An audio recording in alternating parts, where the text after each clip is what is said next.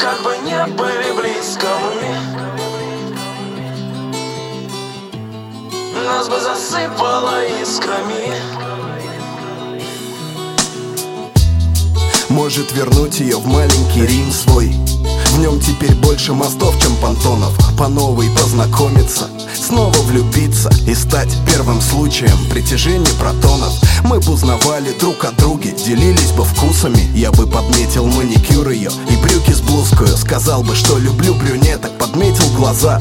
Она, что любит сыр, кажется, пармезан. Мы бы нашли много общего и скрыли б нюансы, те, что довольно надежно были спрятаны под панцирь. Мы б говорили о себе, о том, какие мы, выдумывая новый образ, подобный валькириям. Может вернуть ее? Нет, не получится.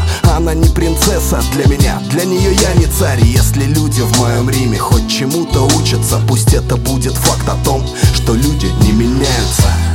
И как бы не были близко мы, нам не стоять обелисками, но изменить себя заново нелегко. Нас бы засыпало искрами, если просили мы вернись ко мне, но мое сердце от твоего далеко. Может вернуться в ее Вавилон, узнать, не снесло ли совсем ее башню. А впрочем, даже если и правда снесло, даже если и правда снесло, ничего страшного. Может вернуться в ее Вавилон, взглянуть, что за пятью-десятью локтями спрятано. Пусть много языков содержит ее лексикон, мы будем говорить на одном, нам обоим понятно. Может вернуться?